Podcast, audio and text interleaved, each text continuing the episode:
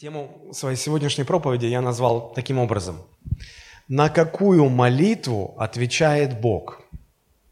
На какую молитву отвечает Бог?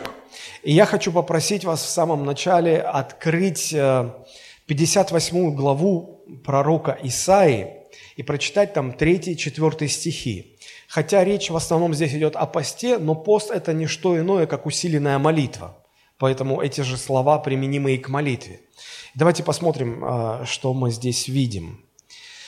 А, эти слова народ Божий обращает к Господу. Почему мы постимся, или можно сказать молимся, а ты не видишь, смиряем души свои, а ты не знаешь. Вот в день поста вашего, это уже Господь отвечает, вот в день поста вашего вы исполняете волю вашу и требуете тяжких трудов от других – вот вы поститесь для ссор и распри, и для того, чтобы дерзкой рукою бить других. Вы не поститесь в это время так, чтобы голос ваш был услышан на высоте. И вот э, конец этой фразы, он, он затронул меня. Э, мы, Бог говорит, вы не молитесь, вы не поститесь так, чтобы ваш голос был услышан Богом в небесах. Значит, можно молиться так, что Бог слышать не будет. И можно молиться таким образом, что голос наш будет услышан на высоте, будет услышан Богом. Чтобы не было недопониманий, сразу скажу, что Бог, конечно же, слышит все наши молитвы. Бог всезнающий. И все, что люди просят, Бог э, эту информацию слышит, понимает.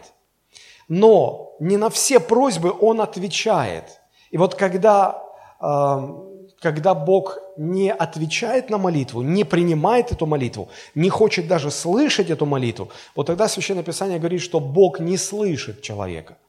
Бог не слышит. То есть а, информационно он, конечно же, знает, слышит, поскольку он всезнающий, всеведущий. Но вот эта фраза «не слышит» а, говорит, что Бог игнорирует эту молитву.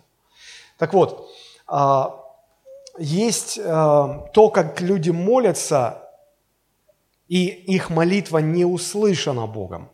Значит, есть и то, как мы можем молиться, чтобы наша молитва была услышана Богом, правда же? Поэтому мне бы очень хотелось разобраться, на какую молитву отвечает Бог, какая она должна быть, как мы должны молиться. Вообще, зачем люди молятся? Люди молятся, или почему люди молятся? Люди молятся, потому что они не могут сами справиться с ситуацией. Если я могу что-то сделать без Бога, я просто беру и делаю, правда же? И здесь смысла в молитве нет. Но когда я прихожу к такой э, черте, к такому пределу, где заканчиваются мои силы, мои возможности, мои ресурсы, и я ничего не могу сделать, а мне отчаянно нужна помощь Божья, я, я хочу перемен, вот тогда я начинаю молиться. Молиться за себя, молиться за других. И когда мы молимся, мы, мы, мы у Бога конкретно просим что-то. Мы рисуем ситуацию и говорим, что мы хотим, чтобы Он сделал. Но если э, быть честными, то Бог очень много делает и без наших молитв, правда? И я думаю, что гораздо больше Бог делает без наших молитв. Видит ли Он наши трудности? Конечно, видит. Как я уже сказал, Он всезнающий, Он, он всеведущий. А, хорошо, Бог видит наши трудности. Как Он относится к нам, видя нас в трудностях? Любит ли Он человека? Мы в самом начале пели песню, что Бог а, любит людей. Он человеколюбивый Бог. Ему не все равно, как люди живут. И когда Бог видит, а, как люди проходят через трудности, Он хочет помочь, Он хочет позаботиться. И знаете, мне, у меня возникает вопрос, а зачем тогда нужна моя молитва, если Бог, видя мои трудности, и без моей молитвы может помочь мне, и главное, хочет мне помочь? Я не знаю ответ на этот вопрос. Не знаю. Я знаю, что Библия призывает нас к молитве. Библия учит нас молиться. А, хотя, конечно, Бог может нас благословлять и без наших молитв – но а, если верить Священному Писанию, мы должны верить Священному Писанию, то наша молитва необходима. А, почему на этот вопрос тоже можно было бы поразмышлять на эту тему, но мне кажется, это не, не так актуально, потому что э, Библия нам откровенно говорит, нам нужно молиться. Нужно и нужно, хорошо. Богу виднее, в конце концов. А меня гораздо больше беспокоит другой вопрос. Понятно, что нужно молиться, но как молиться так, чтобы Бог отвечал на мое прошение? В молитве я описываю ситуацию, что со мной происходит. В молитве я говорю, что я хотел бы, чтобы Бог сделал. Не всегда это правильно, может быть, но и, и не всегда это нужно Богу. Знаете, иногда люди в молитве просто не, не просто просят Бога о чем-то, а уже программу дают, что тебе вот это нужно сделать, вот это нужно сделать, вот это. Ну, может, нам иногда кажется, что Бог не понимает, как решить это все, или, или мы думаем, что ему нужны эти подсказки, но Бог гораздо лучше нас знает, как это все решить. И человек, молясь или высказывая свое прошение, он это делает ну, не столько с э, целью информировать Бога о том, что ему нужно, сколько для того, чтобы обозначить свое молитвенное участие. И раз, раз я нужен Богу, смотрите, если с одной стороны вот э, есть моя нужда, моя проблема, да, а с другой стороны есть Бог, который может и, главное, хочет обо мне позаботиться, хочет мне помочь. Вот почему в этой цепочке между этих двух точек – обязательно посредником должна быть моя молитва. Почему Библия говорит, что я должен молиться? Почему необходимо мое участие?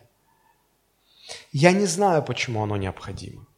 Но если Библия говорит, что это важно, я верю, что это важно. Этого не изменить. Это ясно описано в, в Священном Писании. Но вот э, гораздо важнее и практичнее для нас понять, как нам молиться, чтобы Бог вмешался и ответил. Чтобы Бог вмешался и ответил. Это имеет практическую ценность. А, знаете, иногда люди относятся к Богу как а, ну, к подобию золотой рыбки. Помните, как в сказке Пушкина? Старик поймал рыбку, она ему говорит, отпусти меня, я исполню тебе желание. И вот э, нам иногда кажется, что э, приняв Христа, мы поймали вот эту золотую рыбку. И она всегда рядом с нами. И теперь мы можем всегда излагать ему свои желания, свои хотения, и он будет всегда отвечать, он будет всегда делать то, что мы просим. И когда мы не справляемся, и когда у нас какие-то прихоти возникают, и когда у нас какие-то амбиции нами движут, и нам чего-то хочется, нам не хватает своих собственных сил, мы призываем небеса к нам на помощь. И вот Иисус, как эта золотая рыбка, должна выполнять наши требования. Но на самом деле это не так. Библия говорит о том, что Бог является суверенным Богом который делает то, что он сам считает нужным. Никто не может его заставить, никто не может на него надавить, никто не может манипулировать Богом. Это важно усвоить раз и навсегда. И поэтому есть молитвы в нашей жизни, в нашей христианской жизни, на которые Бог нам не отвечает. Я подозреваю, что вот к этой категории неотвеченных молитв относится подавляющее большинство всех молитв, которые мы произносим. Вот подавляющее большинство. И нам это не нравится. Но согласитесь, когда вы просите чего-то у Бога, Бог вам не отвечает, Бог вам не дает просимого. Нам это не нравится. И что мы делаем? Мы пытаемся как-то надавить. Мы пытаемся как-то зайти с другой стороны. Мы пытаемся привлечь э, на свою сторону силы других людей – мы идем к пастору и говорим, пастор, у меня такая нужда, я сам молюсь, конечно, но у меня не получается. Помолитесь за мой бизнес, помолитесь за э, моего ребенка, он меня не слушается, помолитесь за то, другое, третье, пятое. Ну, помолился пастор. И опять нет ответа на молитву. И мы думаем, надо вообще всю церковь помолить, ну, попросить. То есть мы привлекаем большие силы. Мы думаем, ну ладно, Господь, может, меня так не сильно любит, может быть, там пастор где-то согрешил, и его Бог что-то не слышит, но всю-то церковь он должен слышать. Мы собираем всю церковь и просим, молимся, и, и тоже опять не работает ничего. Мы, мы думаем, что еще, как еще, как еще к Богу-то под, подъехать. А мы с вами, пост, во, надо поститься. И, и у некоторых пост это как такая акция голодовки. Бог, вот смотри, я есть не буду, пока ты не сделаешь, что я не, не прошу. Э, и, и как будто мы вот вы, ну, выкручиваем руки Богу, как будто мы вот его вынуждаем. Вот я так хочу, и пусть будет так. Наша гордость толкает нас на, на, на удивительные вещи. Мы пытаемся домогаться Бога в своих молитвах, но мы никак не можем понять, что Бог не поддается на манипуляции. Им невозможно манипулировать. Нам никогда не надо забывать, что это Он Бог, а мы всего лишь Его творение. Как любит моя жена повторять, черепок из черепков земных. Но все-таки большинство христиан эти домогательства не оставляют. И если продолжать в том же духе, ну как вам кажется, ну, ну кто кого пере, этот, пересилит? Ну, человек Бога не пересилит. Конечно, надорвется. Бог пересилит. Бог будет молчать, категорически молчать. И, и, и сорвется человек. И разочаруется человек. И человек надорвется, а, разочаруется. Сколько раз мне приходилось слышать, когда люди говорили, о, я верил твоему Богу, как ты говоришь, все. Но вот он не сделал, как я просил. Значит, его нет. Я говорю, а ты не думал, что он, он тебе не ответил и не дал просимого не потому, что его нет, а потому, что он не хочет сделать то, что ты просишь? У него тоже есть желание, у него тоже есть принципы. И он просто отказывается, он игнорирует эту молитву. Это не значит, что его нет. Это значит, что он не согласен с тобой. И в этом несогласии не он должен прогнуться, а ты должен прогнуться.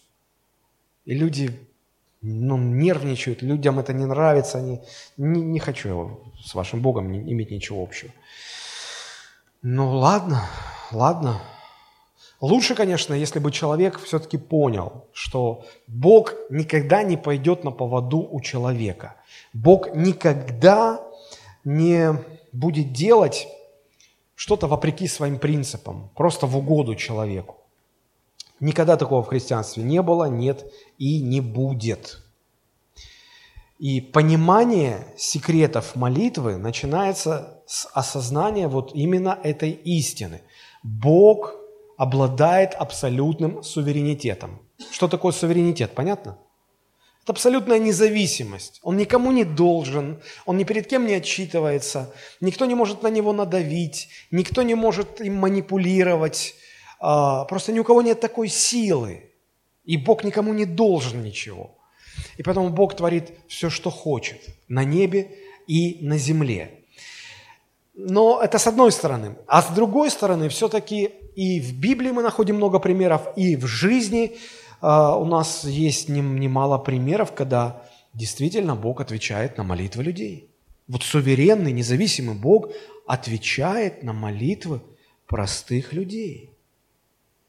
И в этом плане очень цена молитва человека, который знает, как молиться, чтобы Бог слышал. Не в плане того, что у него есть какая-то хитрость, которая вынудит Бога. Нет. Он просто знает Божьи принципы. Он знает Бога и, и молится так, что Бог хочет отвечать на его молитву. Мне вспоминается э, вот в если историки говорят правду, то, а, по-моему, это был 17 век. И вот а, королева Англии в 17 веке, она говорила, что я больше боюсь молитв Джона Нокса, был такой проповедник в Шотландии, если мне память не изменяет, а, больше боюсь молитв этого человека, нежели армии Франции и Германии вместе взятых. Удивительно. Вот хотелось бы сегодня порассуждать о том, на какую молитву отвечает Бог, как, какой должна быть молитва, чтобы Бог услышал ее. Бог человеколюбивый Бог.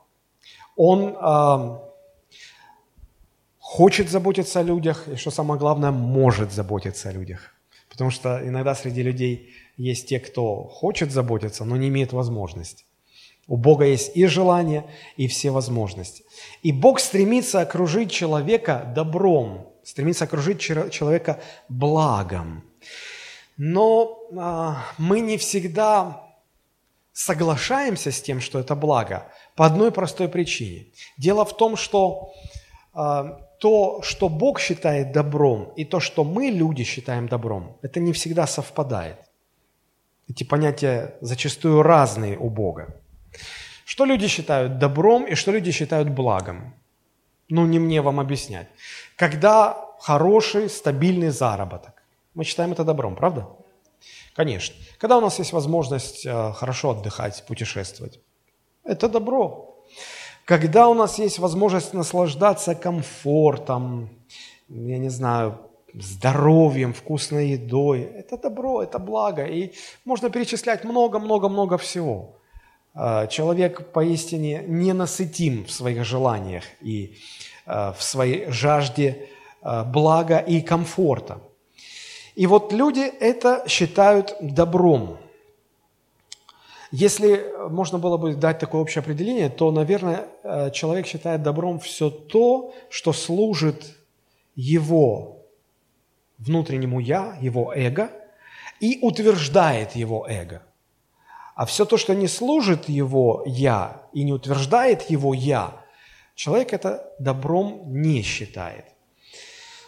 У Бога другое понимание. И почему, почему возник вот этот диссонанс? Почему Бог э, считает добром вот эти, вот, допустим, вот эти вещи, а, а, а человек считает добром другие вещи? Дело в том, что когда Бог сотворил мир, Он сотворил мир богоцентричным, так что Бог был в центре, и все творение поклонялось Богу. А потом люди согрешили. И вот когда человек согрешил, то в центр своего мира человек уже э, поставил не Бога, Бога он убрал оттуда, из центра. И в центр своего мира человек поставил свое «я». И таким образом люди стали эгоцентричны, самоцентричны. Так вот, это как две разные системы координат. Богоцентричная система ценностей и человекоцентричная система ценностей. И при этом не все, что в одной системе ценностей почитается за добро, считается таким же и в другой системе ценностей. Понимаете это? Это, это, это важно понять. Это важно понять.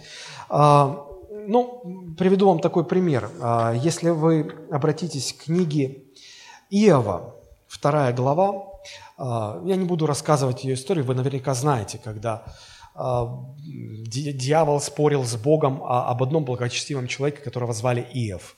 И Бог позволил дьяволу а, причинить вред, причинить неприятности этому человеку. Он потерял всех своих сыновей в один день, он потерял свое богатство, он остался ни с чем. И вот жена уже не могла это выносить, она подумала, ну, Бог, видимо, проклинает этого человека. И она говорит, слушай, уже похули Бога и умри, и, и не мучайся. И, и вот в ответ на эту реплику своей жены, посмотрите, что говорит Иов. Это вторая глава, 10 стих. Он сказал ей, ты говоришь, как одна из безумных. Неужели доброе мы будем принимать от Бога, а злого не будем принимать? Во всем этом не согрешил Иов устами своими. Вы можете сказать, подожди, ты же говорил, что Бог – это источник добра, Бог не приносит зло людям. Конечно. Конечно, а, а, апостол Иаков пишет, что всякое дание доброе, всякий дар совершенный исходит свыше от Бога, от Отца Светов. А, и, и Бог не искушается злом, и сам никого не искушает. А что имеет в виду здесь Иов? Дело в том, что все, что Бог посылает в нашу жизнь, или все, что Бог допускает в нашу жизнь, это добро, это служит нам на благо – и если смотреть со стороны Бога, это на добро. Но если смотреть со стороны человека, то не все из посылаемым Богом воспринимается нами как добро. Кое-что нам видится как зло. Ну, представьте себе, вспомните себя, когда вы были маленьким ребенком. А, вы же верили в то, что ваша мама вас любит, да? И всегда хочет вам добра только, да? Но вы иногда удивлялись, почему ваша мама делает какие-то вещи, которые вам кажутся злыми. Было такое? Ну, наказывает вас, ремня вам дает. Вам больно. И если вам сказать, это, это добро. Какое же это добро? Мне больно, я плачу, я кричу. Или мама потащила меня к врачу, а там будут делать укол, а потом еще там будут зубы лечить и разрезать десну, а я буду плакать. Зачем мне все это нужно? Мама, это зло. Нет, это добро, потому что сейчас надо потерпеть, но когда ты вырастешь, у тебя все будет в порядке со здоровьем. И вот как, подобно тому, как дети а, видят а, из всего, что мама посылает в их жизнь, вот это добро, вот это зло, дети сами определяют, да? Так и люди. Всего, что Бог посылает нам, они начинают классифицировать, о, да, вот это согласен, это добро, а вот это зло. И вот Иов понимал, что на самом деле все, что Бог посылает, это все во благо. Это только нам что-то воспринимается как доброе, а что-то как злое. И поэтому он говорит, послушай, мы должны все от Бога принимать. И то, что нам кажется добром, и то, что нам кажется злом, потому что мы доверяем Ему. Мы знаем, что Он нас любит. И это правильный подход. Жена Иова не могла это понять, не могла это уразуметь. Почему такое возникает? Да потому что люди присвоили себе право самим определять, что есть добро, а что есть зло. На самом деле этим правом, этой прерогативой, а что такое прерогатива? Это исключительное право. Это исключительно право, которое принадлежит одной какой-то личности, поэтому и называется прерогативой. Так вот, прерогатива Бога – решать и определять, что есть зло, а что есть добро. А человек не может сам определять.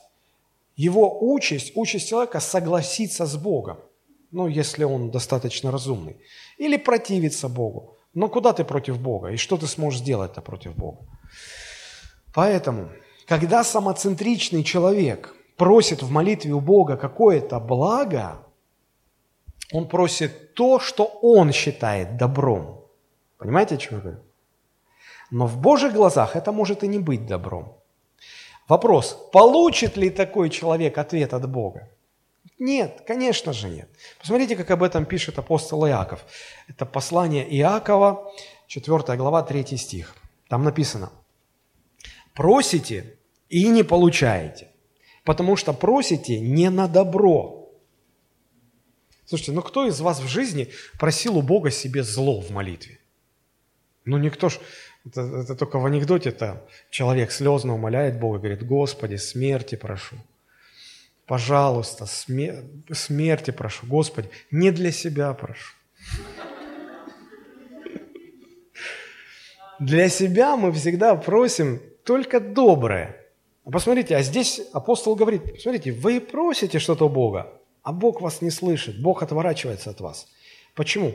Потому что вы просите не на добро. Не-не-не, это для меня добро. Это ты решил, что добро. Но Бог решил, что это не добро. Потому что просите не на добро, а чтобы употребить для ваших вожделений. Посмотрите, вот это, э, этот союз А, он противо... Э, как это в русском языке это называется?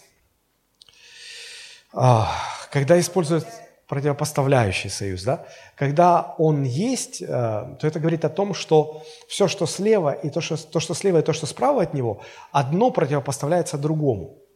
Так вот, смотрите, не есть добро просить у Бога что-то ради исполнения своих вожделений. Вы видите это? Просить у Бога то, что вот мне хочется, вот мои амбиции, мои э, преференции, мои предпочтения. Вот я так, я хочу так, чтобы было. И мы просим, Бог, сделай так. Вот в глазах Божьих это не есть добро. И поэтому на такие молитвы Бог не отвечает. Просить в молитве что-то, исходя из своих эгоистичных желаний, это не есть добро. И Бог такие просьбы не исполняет. Бог исполняет наши просьбы, если мы просим на добро в Его понимании добра. Это значит, что мы просим о добре, исходя из богоцентричного понимания, что такое добро. Поэтому Бог не будет отвечать на наши прихоти. Особенно те прихоти, благодаря которым вы пытаетесь еще больше самоутвердиться – и когда такое происходит, когда мы получаем все по-нашему, по-своему, мы же больше и больше самоутверждаемся, правда же? Мы привыкаем, что в жизнь постоянно к нам приходит благо, устройство, комфорт, благословение. И все как-то складывается, как-то, как вот в мире говорят, все на мази, все как-то вот так вот идет хорошо. Все. И знаете, человек от этого наглеет, просто наглеет, борзеет, черствеет, когда все вокруг хорошо. Мы перестаем это считать Божьей милостью. И вдруг вот на фоне этого всеобщего везения что-то вот чуть-чуть не так пошло, что-то где-то задело нас – и мы тут уже, и уже столько ропота, уже столько претензий, и благодарности Богу уже становится все меньше и меньше. А претензий Богу становится все больше и больше, все больше и больше недовольства к Богу. И мы как-то так уже возмущаемся. А, собственно говоря, почему? Как это? В Библии написано, что Бог мой обеспечитель, я востребую. Некоторые христиане уже докатились до того, что они говорят, я востребую у Бога свои благословения. Мне хочется сказать, кто ты такой, чтобы что-то требовать у Бога? Как язык вообще поворачивается? Я требую Бога. Ты можешь просить у Него. Он тебе ничего не должен, чтобы ты требовал. Он вообще никому ничего не должен. И поэтому вот у нас такое в жизни и происходит. Итак, мы видим, что Бог отвечает на наши молитвы, если мы просим о добре, но только что мы понимаем, что это должно являться добром а, в глазах Божьих, а не в системе нашей самоцентричной оценки добра и зла. И поэтому, когда люди просят что-то, что по их мнению им видится добром, а Бог так не считает, вот на такие молитвы Бог не отвечает. Я хотел бы привести вам небольшой пример из книги пророка Иеремии, когда Бог конкретно говорит, что все, вот за это молиться не надо. Это э, пророк Иеремия жил в то время, когда Бог переселил Израиль в Вавилонское государство. И Бог определил, вообще это было Божье определение, 70 лет Вавилонского плена – Бог решил, что так должно быть. И он посылает своего пророка Иеремию к своему народу сказать, что, послушайте, вот оно так должно быть. Поэтому, и потом там э, Бог еще через Иеремию говорит такие слова, что молитесь за благосостояние города, в который вы переедете, который вас перевезут, потому что при благосостоянии города и вам будет благо. И вот пророк Иеремия, он, он понимал, что это значит – но вы же, вы же знаете, что ну, еврейский народ, он очень такой, как это сказать, но он упрямый, он, он, он достаточно воинственный. И как евреи видели ситуацию? Они видели, что вавилоняне напали на них, а, они, как сегодня говорят, а, ну, выразили агрессию в адрес Израиля. И, и что получается? И и, они собираются вообще вывести весь народ из нашей страны, из нашей земли, переселить нас в свое царство. Мы лишимся своей земли. Вообще, что это такое? И Иеремия понимал, вот я сейчас приду и скажу, что это Божье определение, это Бог так решил, вам нужно согласиться. Как согласиться? Это же война, нам нужно воевать. Мы не, мы не будем смиряться с этим. Мы будем молиться Богу, чтобы Он дал нам сил, и мы победили агрессора, мы победили нашего врага. И вот Иеремия, понимая это, он, он стал молиться за народ, чтобы народ, ну все равно это будет, чтобы народ понял, принял, не сопротивлялся Богу. И вот как Бог прореагировал на эту молитву Иеремии. Посмотрите, это седьмая глава книги пророка Иеремия, 16 стих. Ты же не проси за этот народ и не возноси за них молитвы и прошения, и не ходатайствуй предо мною, ибо я не услышу тебя. Конечно, можно, ну, можно продолжать настаивать, а я все равно буду молиться, а я, Господи, а может быть, а вот так, а если, а вот... Бог останавливает и говорит, все, я не буду тебя слушать, я игнорирую эти молитвы. Хоть замолись сколько хочешь. Удивительно. Похожая ситуация была в жизни апостола Павла. Помните, когда он говорит, что Бог дал мне жало в плоть, чтобы я не превозносился чрезвычайностью своих откровений. Три раза я просил Бога, чтобы он удалил это жало от меня. Ну, потому что это доставляет проблему, боль, неудобство. И Бог сказал, нет, я этого не сделаю. И дальше не проси. Я этого не сделаю. Возможно, и в вашей жизни есть молитвы, подобные вот эти, этим молитвам, молитве Иеремии, молитве апостола Павла. Вы чего-то просите у Бога. Может быть, год просите, два года просите. И вы даже не понимаете, не слышите, как Бог говорит, хватит, алло, остановись. Я не слышу тебя, я не буду отвечать на эту молитву. Ты не то просишь. Нам не нравится вот такая реакция Бога. Нам как-то это не по душе. Но мы люди, мы очень упорные в своих намерениях. И поэтому получается, вот как, как в пророке Исаии, 58 глава, 3-4 стих, что мы в самом начале читали. Еще раз, давайте вернемся. Израиль обращается к Богу и вопрошает, почему мы постимся, а ты не видишь? Мы же души свои смиряем, а ты как бы и не знаешь. И Бог отвечает, вот в день поста вашего вы исполняете волю вашу. Ага, вы просите добро, то, что вы считаете добром является. И вы нагружаете еще других людей тяжкими трудами. И Бог продолжает, вот вы поститесь для ссоры, распри, для того, чтобы дерзкой рукой бить других. Вы не делаете это так, чтобы голос вас, ваш был услышан на высоте. Вы неправильно молите, вы, вы вообще неправильно действуете. Как молиться, чтобы моя молитва была услышана Богом на небесах? Очень похожее место на Иакова, да, когда, когда Иаков говорит, вы просите и не получаете, потому что просите, чтобы употребить для собственных вожделений. Так и они здесь. А, Бог говорит, вот вы в день поста вашу волю исполняете. Вы Божью волю должны исполнять. Вы, вы ради себя все делаете. И Бог отворачивается от таких молитв. Итак, а, я а, нашел в Священном Писании три, три очень важных фактора или основания для того, чтобы молитва человека была услышана Богом. Я хотел бы поделиться с вами этими тремя важными факторами. А, первый фактор, я назвал его так. Когда мы молимся, мы должны быть уверены, что наша просьба, она согласуется с волей Божией, она согласована с волей Божией. Ведь Бог Бог хочет отвечать на молитвы людей. И в жизни есть много тому примеров, и в Библии есть много тому примеров. И когда Бог отвечает, но мы это называем чудом, потому что мы сами не могли. Бог вмешался. Чудо произошло. Мы все ждем каждый своего чуда. Но мы не знаем, как они происходят. Мы не можем этим управлять. Но я хотел бы поделиться с вами вот тремя признаками или тремя важными условиями, благодаря которым мы можем быть уверены, что эта молитва будет услышана.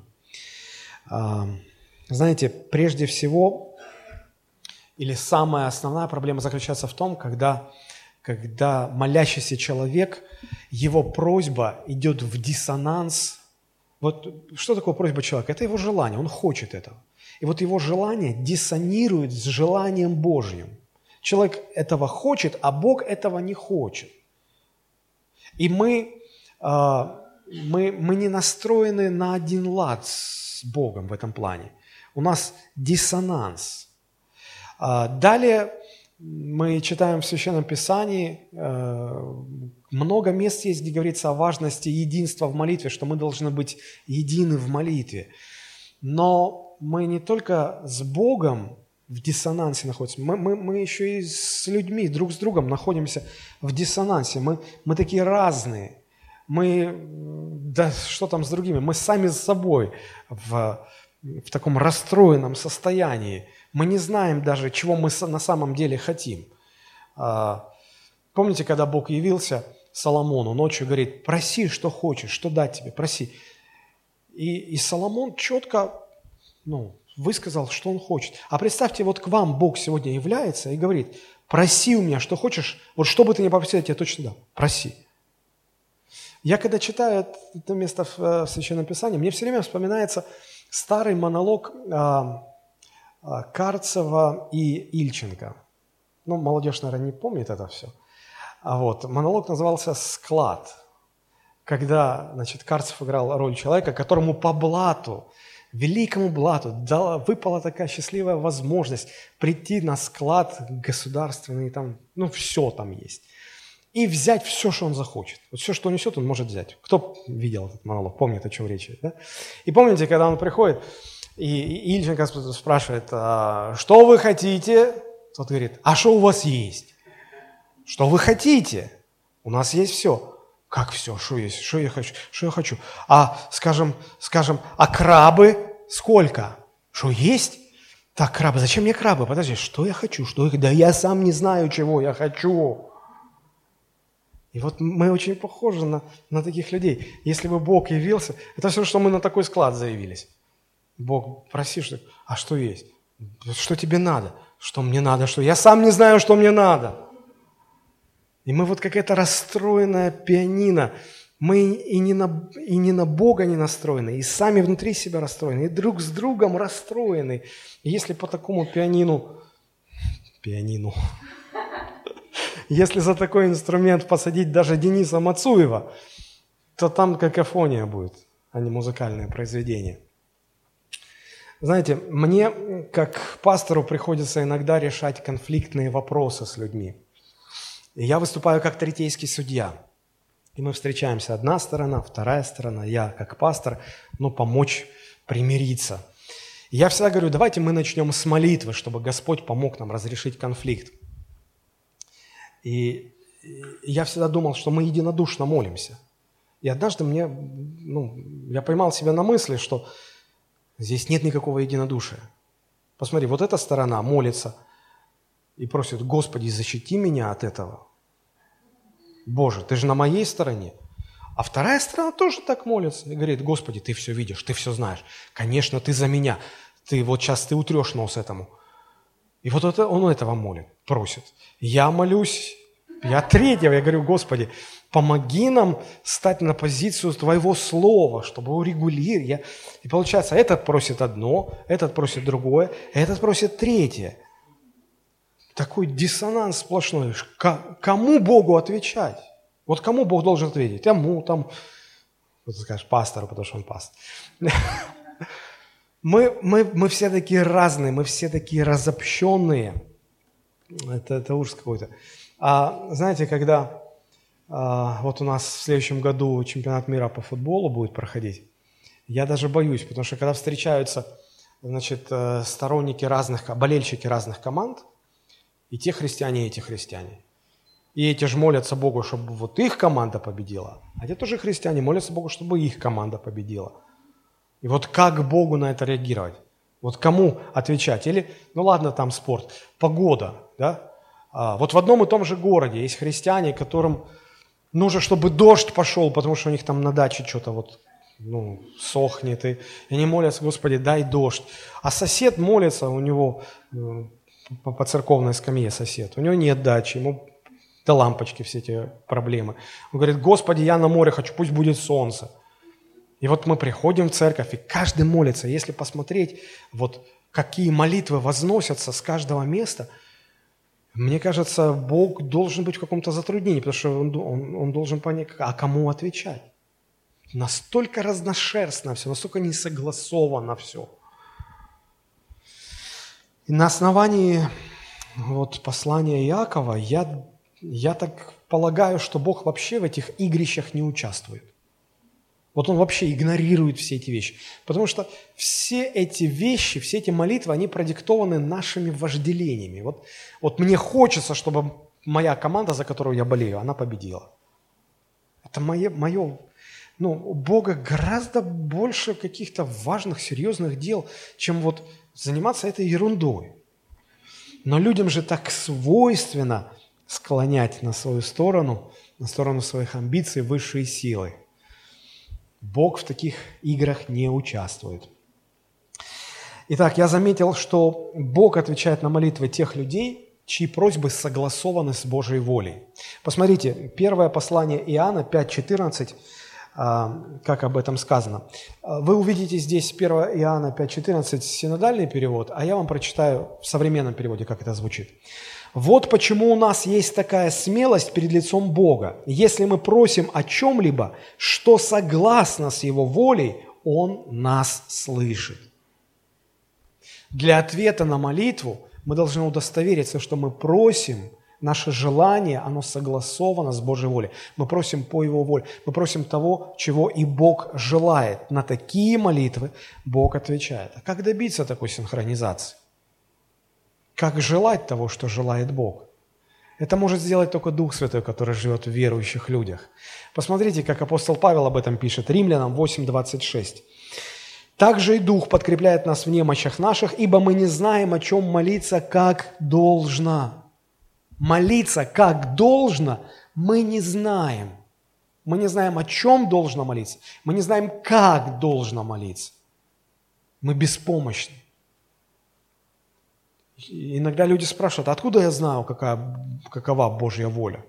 Он там, я здесь, я что знаю, что он там хочет.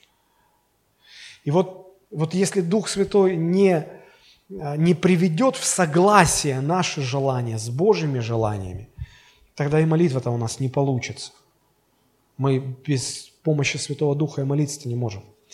Вот в молитве должно быть это единство желаний между сердцем Бога и сердцем молящегося. Именно это имел в виду Иисус, когда говорил, что все, что мы не попросим во имя Иисуса, Он сделает для нас. Посмотрите, Евангелие от Иоанна 14:13.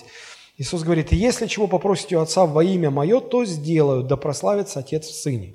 К сожалению, многие христиане думают, что вот эта фраза «попросить во имя Иисуса» – это некая магическая формула, которую просто вот используешь, и автомат выдает все, что ты попросишь. И такие проповедники часто, они так, вот, э, когда молятся, они говорят, во имя Иисуса. И видят, ничего не происходит. Они думают, не, надо тверже сказать, во имя Иисуса. Нет, надо, надо, еще, наверное, во имя Иисуса. Да хоть как ты это произноси, это не какое-то волшебное слово.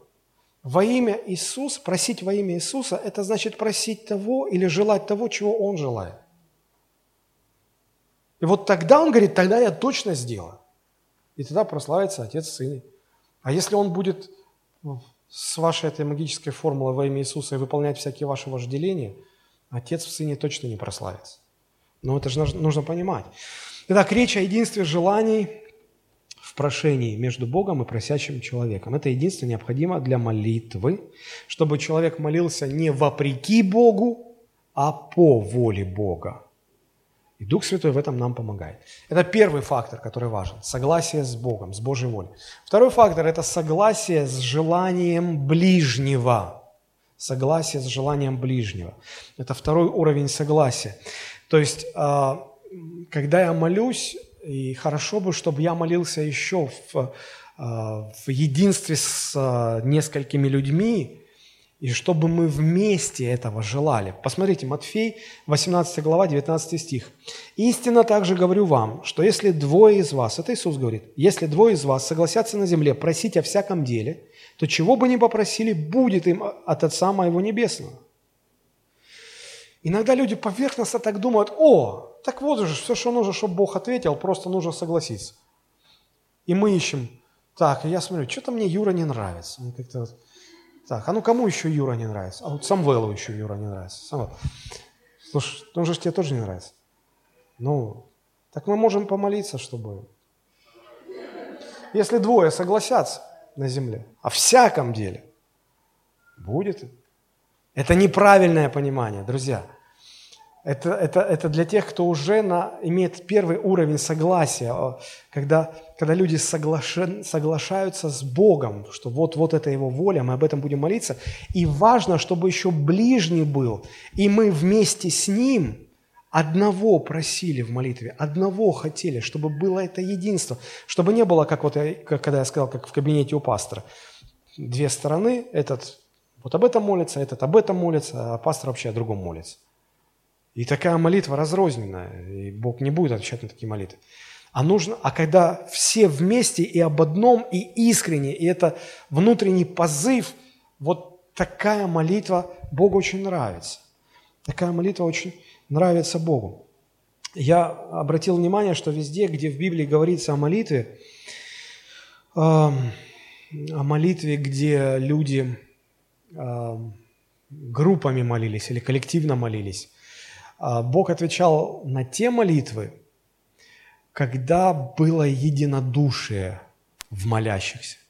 Ну, помните, деяние как начинается. Когда они были единодушно в молитве, то поколебалась земля, и там Дух Святой сошел. Единодушно быть в молитве. Единство в стремлении и желании. А тем более, если эта группа молится не за свои интересы, а молится за чьи-то другие интересы, то, мне кажется, вот это привлекает внимание Бога.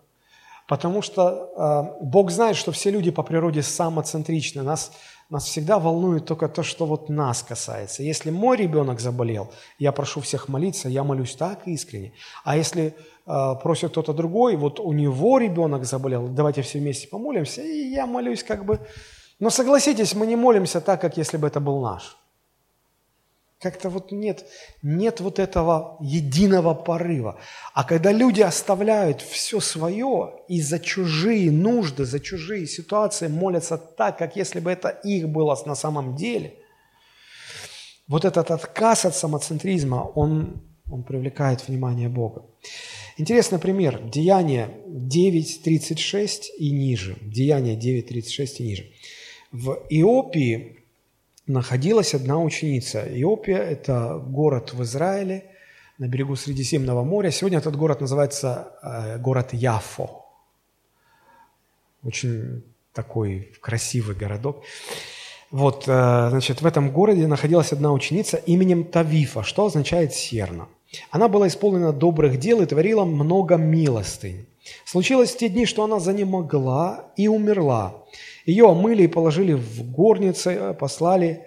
А как Лида была близ Иопии, а, а Лида этот был другой городок, в котором апостол Петр находился.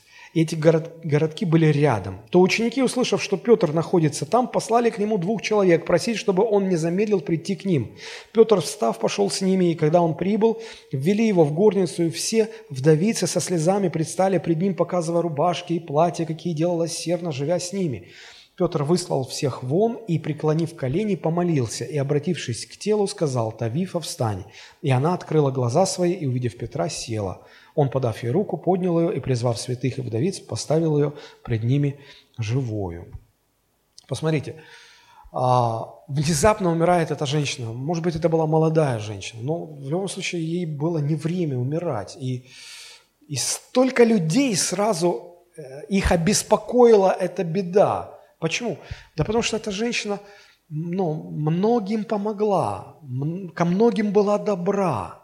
Она была известна своими добрыми делами, и много-много людей знали ее как, как хорошую женщину. И вот она умирает, и, и много людей переживают это как личное горе.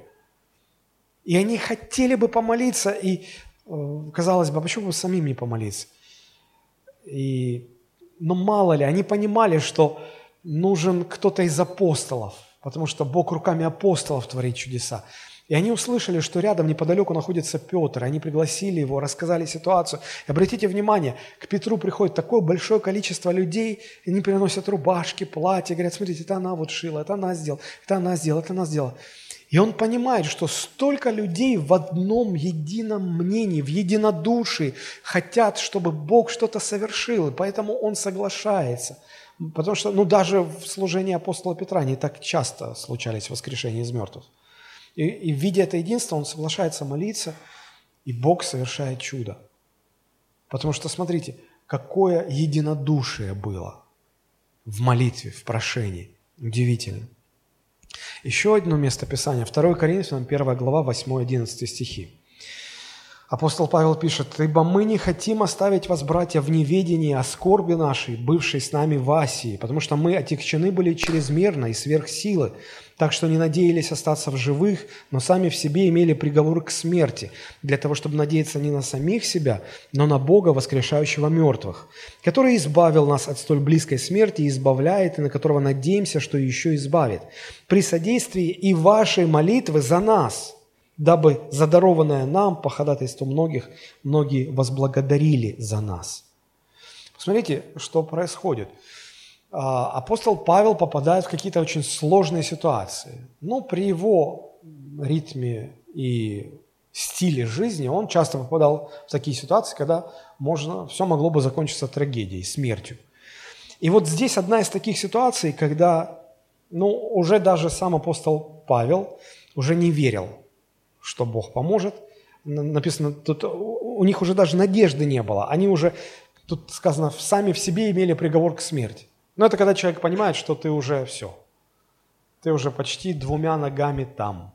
И, ну, все, конец.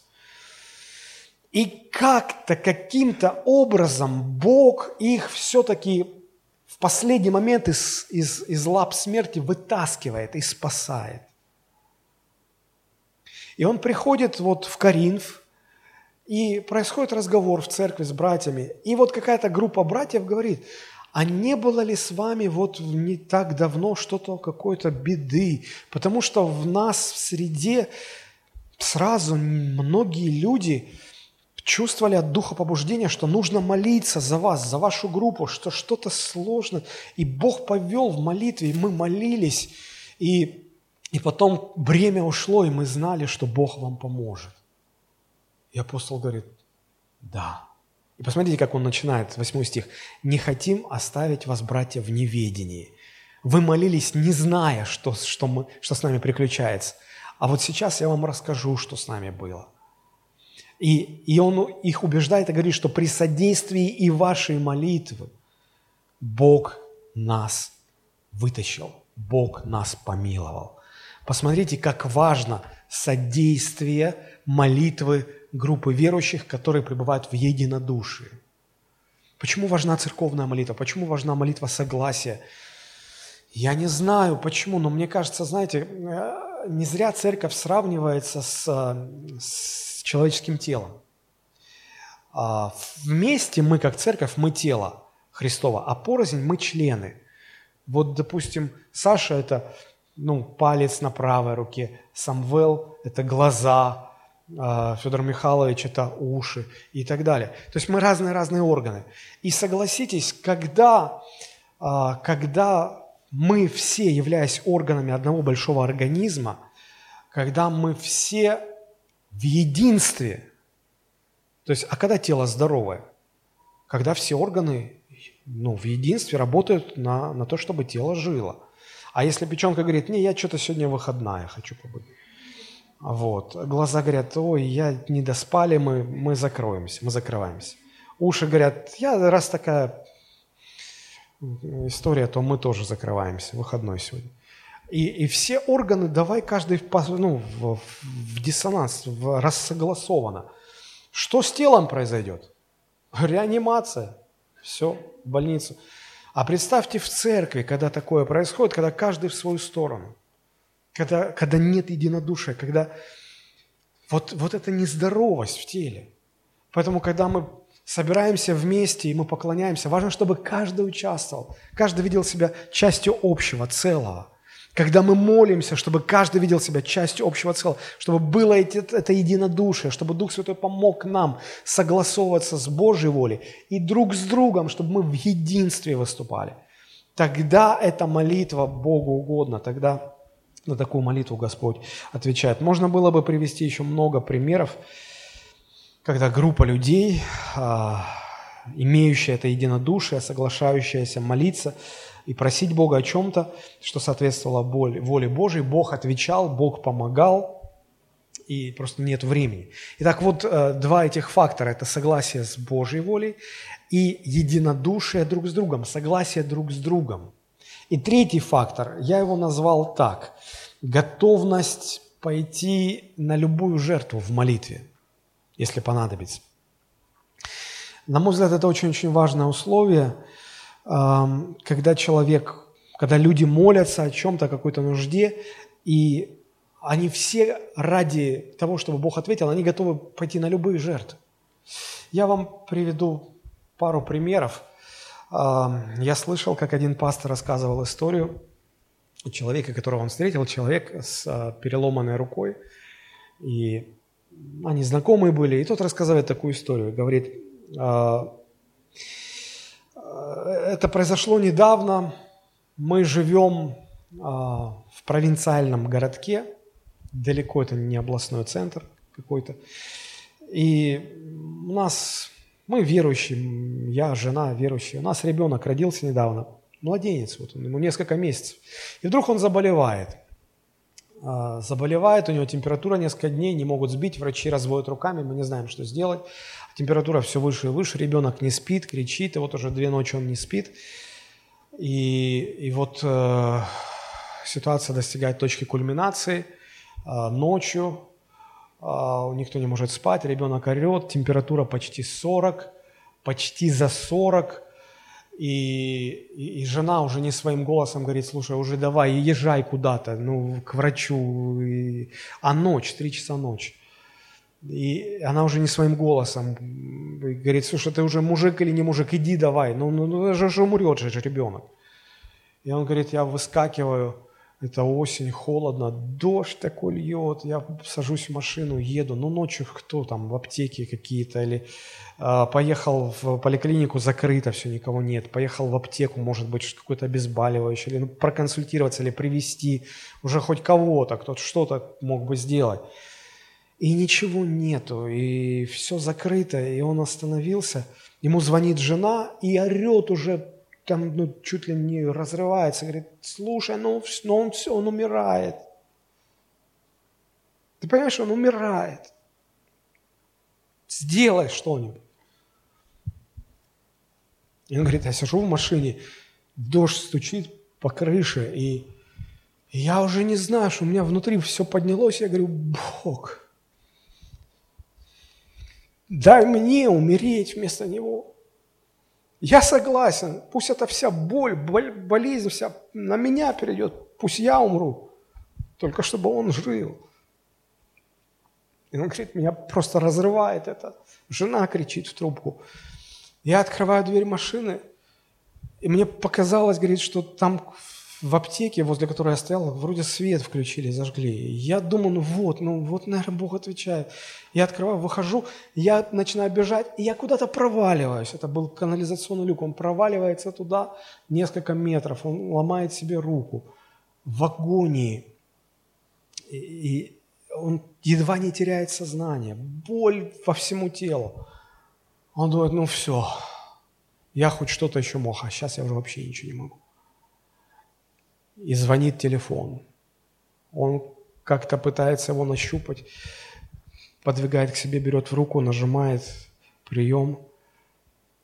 И он уже готов, что жена уже все, ну, уже скажет, ну все, он умер, все. И он подносит трубку к уху, и жена, как не своя, говорит, слушай, я не могу понять, что произошло. Его как будто выключили. Он он, он, он, перес, вот он 10 секунд назад он перестал кричать. И он тут же уснул, как будто вот так вот сделали, и все. Я трогаю его лоб, нет температуры. Я ставлю градусник, нет температуры. Слушай, он, он, он, он минуту назад орал, как, как резанный. Он сейчас спит, он улыбается. Он нет температуры. Я не могу понять, что произошло. И он вот это вот все рассказывал. И, конечно, ну, теологически это сложно все объяснить. Я бы даже сказал, что мы не должны так молиться, потому что Христос взял на себя наши болезни, нашу, нашу боль. Но почему он так молился? Потому что он от безысходности, он уже не знал, что делать. И он в своей молитве, жена молилась, он молился, и он, он ну, ничего не помогает. И он просто говорит, я готов что угодно, забери меня. Возьми мою жизнь, пусть только ребенок живет. И вот эта готовность, мне кажется, она, готовность к жертве, она говорит Богу, что, ну, ну это серьезно. И знаете, вот эта готовность жертвы, э, вы поймите, эта жертва ни в коем случае никак не заменяет собой жертву Иисуса Христа. И даже не пытается конкурировать с жертвой Христа. Нет, это, это то, что, э, что, наверное, показывает Богу, насколько мы серьезно настроены, насколько сильно мы хотим того, что у него просим. Мне это напомнило историю моей мамы. Потому что когда мне было лет 12 или 10, ну, около того, я где-то пятый или шестой класс, а, нас двое детей, два мальчика в семье, и мама воспитывала нас без отца, она одна, она работала на нескольких работах, чтобы нас кормить. И вот, когда мне было, по-моему, 12 лет, у нее находят камни в почках. Ее кладут в больницу, обследуют. И все настолько запущено, что, ну, варианта уже нету. И, и плохо, она долго лежала в больнице.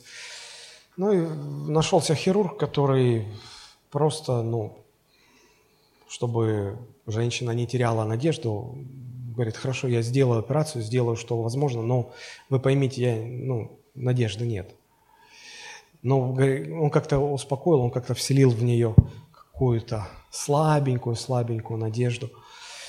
Ее готовят к операции, и так получилось, что ее на, этом вот, на этой каталке привезли и оставили за ширмой – ее как бы не видно. И заходят медсестры, которые ассистируют хирургу, и они не видят, что пациента уже привезли. Они ну, разговаривают друг с другом. Одна говорит, сегодня, кого сегодня режем?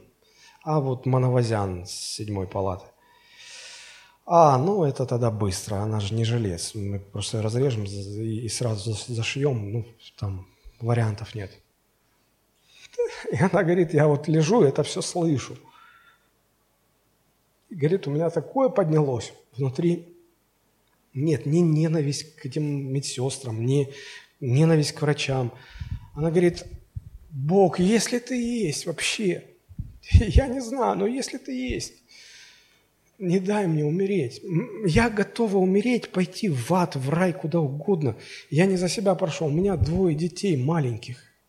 И они не вы, ну, некому о них заботиться. Дай мне еще немного жизни, чтобы я их вырастила, подняла, поставила на ноги, и потом забирай меня, когда хочешь, как хочешь, ради них, пожалуйста.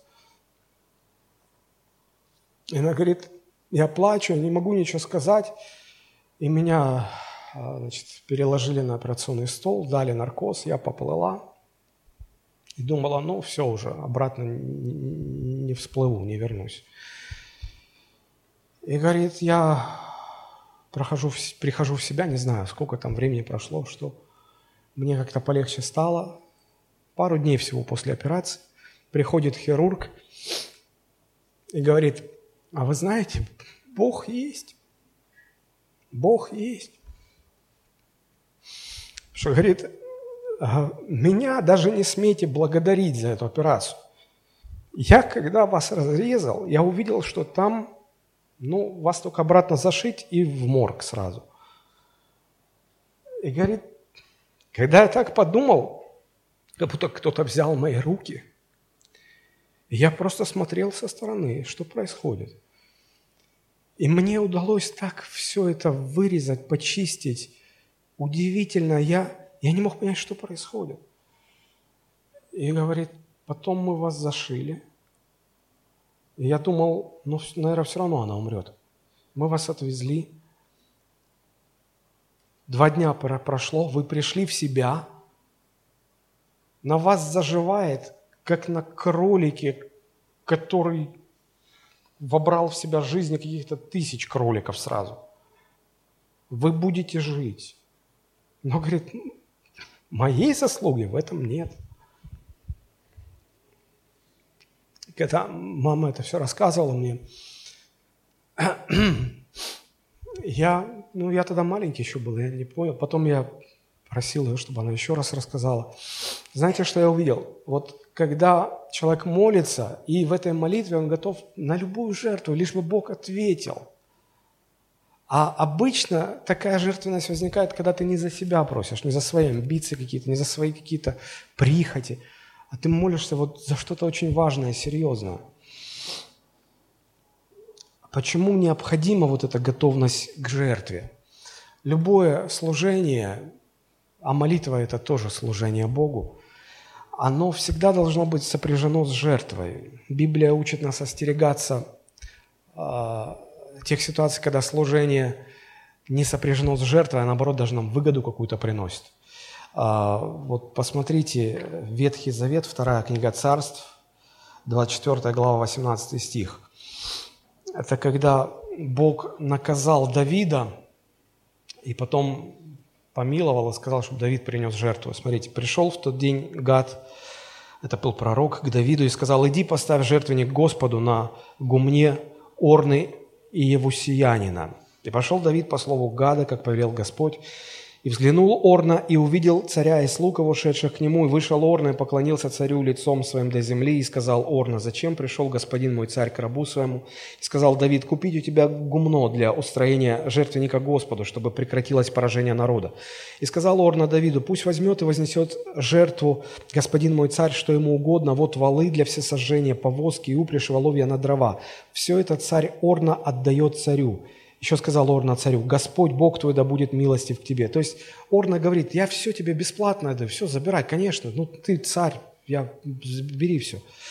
24 стих. «Но царь сказал Орне, нет, я заплачу тебе, что это стоит, и не вознесу Господу Богу моему жертвы, взятой даром». И купил Давид гумно и волов за 50 сиклей серебра. И, и Бог ответил на молитву. То смотрите, Бог э, видел, и Давид был перед этим искушением, чтобы, ну, задарма жертву принести. Нам иногда так хочется, вот, чтобы и жертва Богу, и нам это ничего не стоило. Но такого не бывает. И Давид, он, он не поддался этому искушению, он понимал, что, что молитва и, и жертва – это сопряженные понятия. А вот что Иисус говорил, Лука 14 глава 12 стих. Когда его позвали на пир, смотрите, что он говорит тому, кто его позвал на пир. Сказал же позвавшему его, когда делаешь обед или ужин, не зови друзей твоих, ни братьев твоих, ни родственников твоих, ни соседей богатых, чтобы они и тебя когда не позвали, и не получил бы ты воздаяние. Но когда делаешь пир, зови нищих, увечных, хромых, слепых. Почему? Ты будешь блажен, что они не могут тебе воздать. Ты не можешь этого выгоды никакой получить. Потому что воздастся тебе воскресение праведных. Избегай служения без жертвы. И вот надо избегать молитвы, которые не сопряженные с жертвой. А помните, когда к Корнилию, сотнику Корнилию пришел ангел, а, это книга Деяний, 10 глава, вот 4 стих, посмотрите, что он говорит. А, он же взглянул, Корнилий взглянул на, на ангела, испугавшись, сказал, «Кто ты, Господи?» Ангел отвечал ему, «Молитвы твои и милостыни твои пришли на память пред Богом». В оригинале там стоит слово, которое означает э, пожертвование, жертвы. Молитвы и жертвы пришли на память перед Богом. Это сопряженные понятия. Если ты просишь у Бога чего-то, и ты не готов на, ради этого ничем пожертвовать, Бог не будет отвечать на такую молитву. Молитва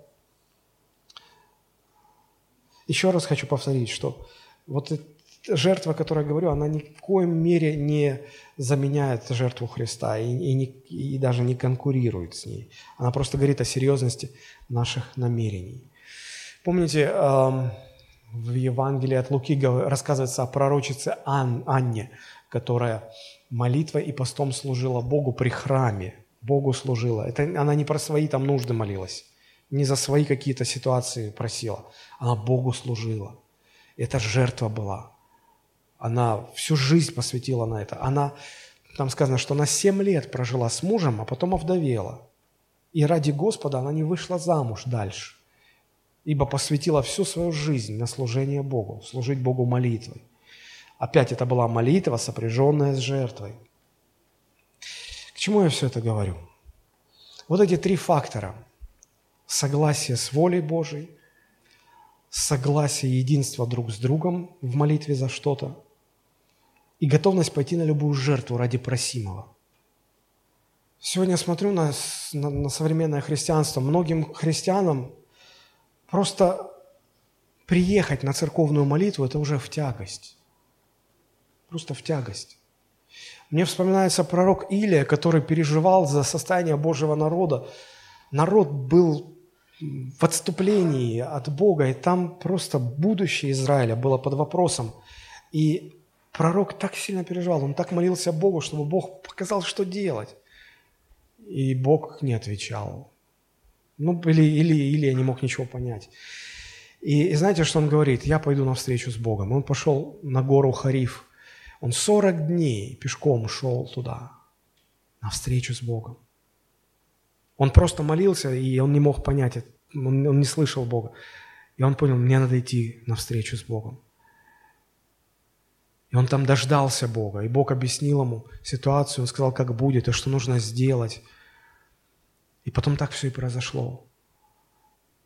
Этот пророк так сильно связывал свою жизнь с судьбой своего народа. Он хотел знать, он переживал. И он готов был 40 дней идти к Богу на гору. Это была его жертва. А как у нас сегодня? Те немногие, которые приезжают на молитву. Сегодня сесть в машину, на маршрутку, там, приехать, это 15-20 минут.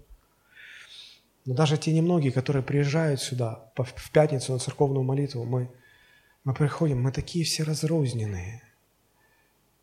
Мы говорим, давайте молиться. Тишина. Я, я не знаю, меня это, конечно, очень, очень сильно волнует, беспокоит, расстраивает. Мы просим, выходите вперед, молитесь, помолитесь тут. Люди выходят и молятся. Я не осуждаю, но я вижу, что большинство этих молитв, они, оно, они продиктованы нашими вожделениями. Вот, вот нет такого, чтобы, чтобы нас сильно что-то беспокоило. Вот нет такого, чтобы вся церковь собралась на молитву. Мы, мы понимали бы, что это важно – Пусть это будет нам жертва какая-то, стоит чего-то будет. Но мы собрались, мы пришли, потому что мы хотим молиться за церковь, чтобы Божья церковь росла в этом городе, чтобы Бог действовал, чтобы Бог спасал людей, чтобы Царство Божие росло. И мы вместе, как один, возвышаем голос в молитве, мы молимся. Мы готовы, мы говорим, Господи, что нужно сделать на, на любые жертвы. Вот, вот когда три этих фактора пересекаются в одной точке, в одной молитве, вот такие молитвы слышит Бог. Мы же пока молимся так, что это не значит, что нас, наш голос будет услышан на высоте. Еще раз перечислите три фактора. Единство в с Богом, единство в с группой людей, отвержение себя в молитве, готовность к жертве. Вот основные факторы молитвы, чтобы она была услышана Богом. В конце еще пару примеров. Я вспоминаю, в книгах царств есть э, история, там есть Анна, жена Елканы. У нее не было детей. Ее это тяготило очень сильно. Знаете, она молилась Богу, и как бы, в общем-то, ничего не происходило. Молилась дома, и потом она видит, что ну нет, ничего не идет. Она пошла в храм, она пришла в храм, она упала, она проводила там часы, молилась. Уже даже священник зашел посмотреть, что там. Она, ему показалось, что женщина пьяная вообще. Она ему рассказала ситуацию. А до этого она там молилась, и она говорила, Господи, если дашь мне дитя мужеского пола, я отдам его тебе, чтобы он был пророком в народе твоем. Может быть, она сначала просила ребенка для себя. Потом она видела, что пророков-то почти не осталось. Вот один только или и, и то он уже ну, в преклонных годах, он умрет, и кто дальше? А сыновья у него люди негодные. И что дальше? И она уже так говорит, Господи, я тебе его отдам. Пусть он будет твоим служителем. И Бог, Бог услышал ее молитву. Этот священник говорит, иди, Господь услышал молитву твою, и Он сделает по слову твоему. И у нее действительно родился ребенок, мальчик. И она сделала то, что она сказала. Это жертва. Отдать ребенка, когда он был ну, уже отнят от груди, она принесла его в храм. Это жертва для матери, это жертва. Я вспоминаю нашу жизнь, когда мы поженились с моей женой. У нас первые три года тоже не было детей. И врачи не давали утешительных прогнозов. Ну, мы, конечно, молились. Она молилась по-своему, я молился по-своему. И три года ничего не происходило. Я помню, одна молитва у нас была, мы вместе с ней стали на колени, мы вместе договорились просить у Бога ребенка. Если Бог даст, мы отдадим ребенка на служение Богу. И мы в молитве договорились, если будет мальчик, мы назовем его Богдан, Богом данный. Если родится девочка, мы назовем Богдана, Богом данные. И мы ее посвятили Богу, мы отдали ее Богу. Через две недели моя жена говорит, я беременна. Вопреки всем врачам, вопреки всему. И у нас родилась девочка 17 с половиной лет назад. И вот сегодня она служит Богу. И я помню, что мы обещали. И я, я не всегда бываю хорошим отцом, но я стараюсь как могу. И я знаю, что у него будет особенная судьба, что она будет служить Богу всю свою жизнь. Мы договорились так с Богом. Но я в этой проповеди попытался нарисовать вот эти вот основные закономерности, а, благодаря которым наша молитва будет услышана на небесах. И в заключение я хотел бы просто прочитать молитву, которой, ну, как говорят историки, которой молился Блес Паскаль. Это французский ученый. Вдумайтесь в эти слова. Они очень перекликаются с тем, о чем мы сегодня говорили. Мы ее прочитаем и будем молиться потом. Молитва Блеза Паскаля. Я не прошу у тебя ни здоровья, ни болезни, ни жизни, ни смерти. Я прошу, распоряжайся моим здоровьем, моими болезнями, моей жизнью и моей смертью для Твоей славы. Только Ты знаешь, что целесообразно для меня. Ты, Владыка, Ты, Господин. Поступай со мной согласно своей воле. Давай мне, отнимай у меня, только формируй мою волю согласно Твоей. Я одно знаю, Господи, за Тобой идти – это хорошо, бежать Тебя – это плохо. А сверх этого я не различаю, где добро, а где зло. Я не знаю, что лучше для меня – здоровье или болезнь, богатство или бедность. Ничего в этом мире не знаю. Это знание лежит за пределами досягаемости людей или ангелов. Оно сокрыто в тайнах Твоего провидения – которому я поклоняюсь, но которое даже не пытаюсь понять. Давайте склоним нашу голову, помолимся. Господь, мы благодарны Тебе.